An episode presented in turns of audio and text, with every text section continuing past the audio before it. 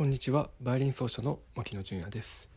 今回は、えー前回に引き続き、えーバッハの魅力というテーマでお話をしていきたいと思います、えー前回ね、えーバッハが、えーあらゆる音楽まあジャズですとか、えーとプログレッシブロックアートロック日本のポップスロック業界にまで、えー影響を及ぼしている。そして本当に多くのえ音楽家が彼からインスピレーションを受けて自分の、音楽活動に生かしているということを、お話ししました、今回はなぜ、バッハがこんなにも、人気になったのかについてお話をしていきたいと思います。はい、バッハは、えーと1685年に生まれてで1750年に、亡くなりました。で65年の生涯だったわけですけど、えー当初1750年に亡くなってしまってでその後、えー約80年間ぐらいは、えーバッハの音楽っていうのはほとんど、えー世の中で演奏されませんでした。まあ、当時は、えーまあ、今のようにね、あのーその昔の曲をどんどんいろいろな演奏家が演奏してそれで演奏会が開かれてでそれで収入を得てっていうそういうねあの音楽家の活動がほとんどなかったんですよね。なのでそういうもう全然違った今とは全然違ったスタイルアーティストというか、まあ、音楽家の存在がそういうものだったのでその人の作品が、えーいろいろな人に演奏されるっていう機会は死後そういうことがなかったんですよね基本的には。それなので本当にまあその流れにあの乗ってというか、まあ、通常通りあのバッハが亡くなられてからは、えーそういうバッハの曲を、えー掘り起こして演奏するっていうことはなかったんですね。でこれを始めたというかこのバッハの、えーと魅力を掘り起こしたっていうのが、えーフェリックス・メンデルスゾーンというあのバイオリンコンチェルトとか交響曲のイタリアとかですごく有名な作曲家なんですね。でこのメンデルスゾーンは、えー、と1810あ10何年だろう 11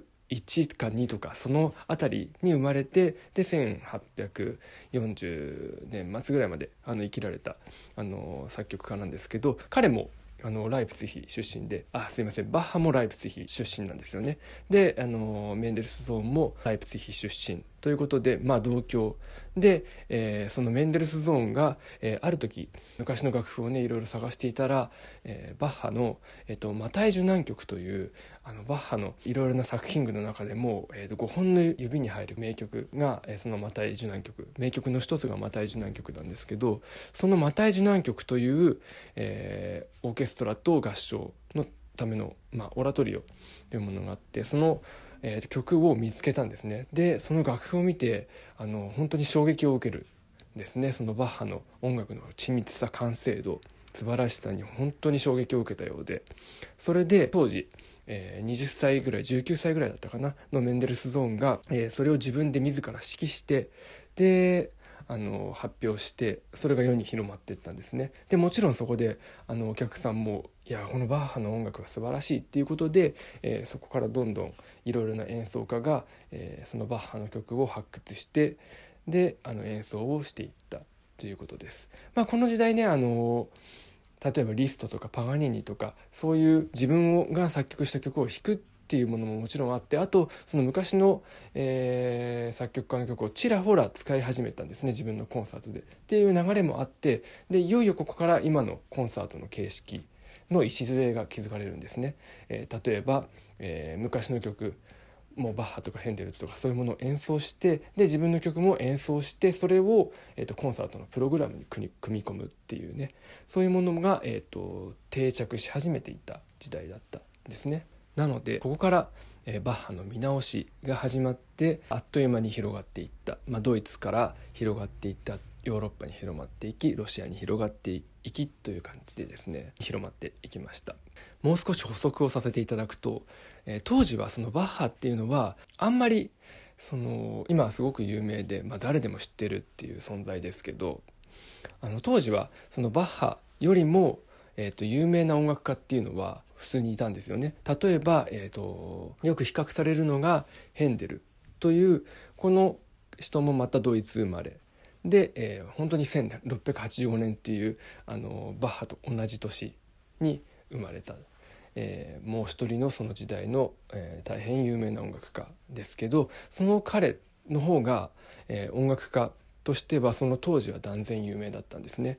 もちろんドイツ国内もそうですしイタリアでもそうですしで後に彼はあのロンドンに移り住んでそのロンドンでも大変な活躍をしていたということです。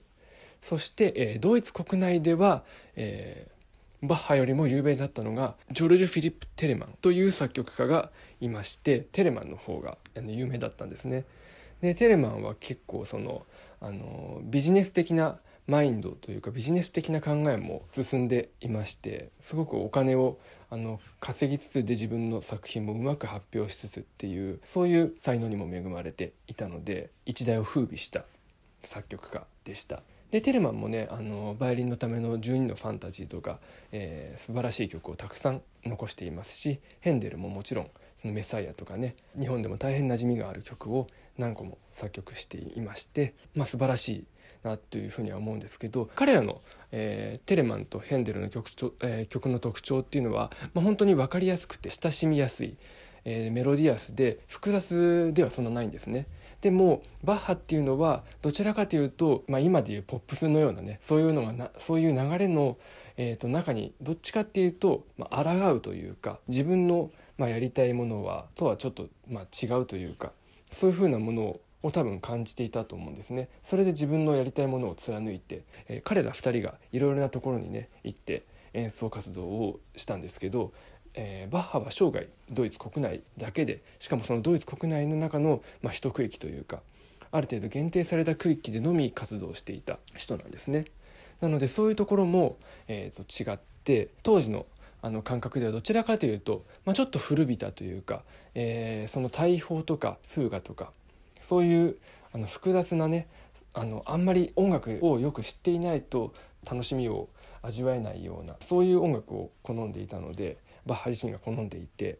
それでそのちょっと大衆のあの受けとはずれていたっていうのもあって当時の評価としてはまあいまいちというか、まあ、素晴らしいのは誰もが認めるところなんですけど人気という面では2人の方が全然人気があったという感じです。これなかなか面白いですよね。まあその多分当時バッハは、まあ、最後の,、ね、あのフーガの晩年の頃のねフーガの技法とか音楽の捧げ物とかっていうのは、まあ、本当に難しいですよね特にフーガとかそういう作品は本当に複雑回帰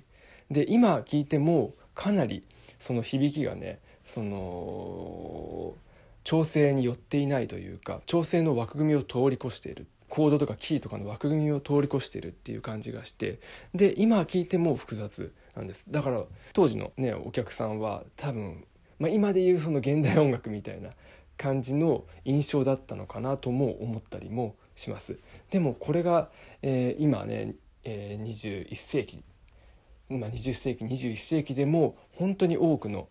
音楽家たちを魅了してそれでそのバッハの曲が、えーと、いろいろな形でねアレンジされていくっていうのはどこか感慨深くそして、えー、考えさせられるようなね感じがしますけどなので、えーね、今その例えば1900年始まってできたそういう無調の音楽シェーンベルクとかストラビンスキーとかああいうまあいわゆる複雑で難解なでちょっととっつきにくいような音楽でもそれがまた200年とかねするとすごくまた全然違って聞こえてで200年後の音楽家たちはそれをまあいろいろな形でねアレンジして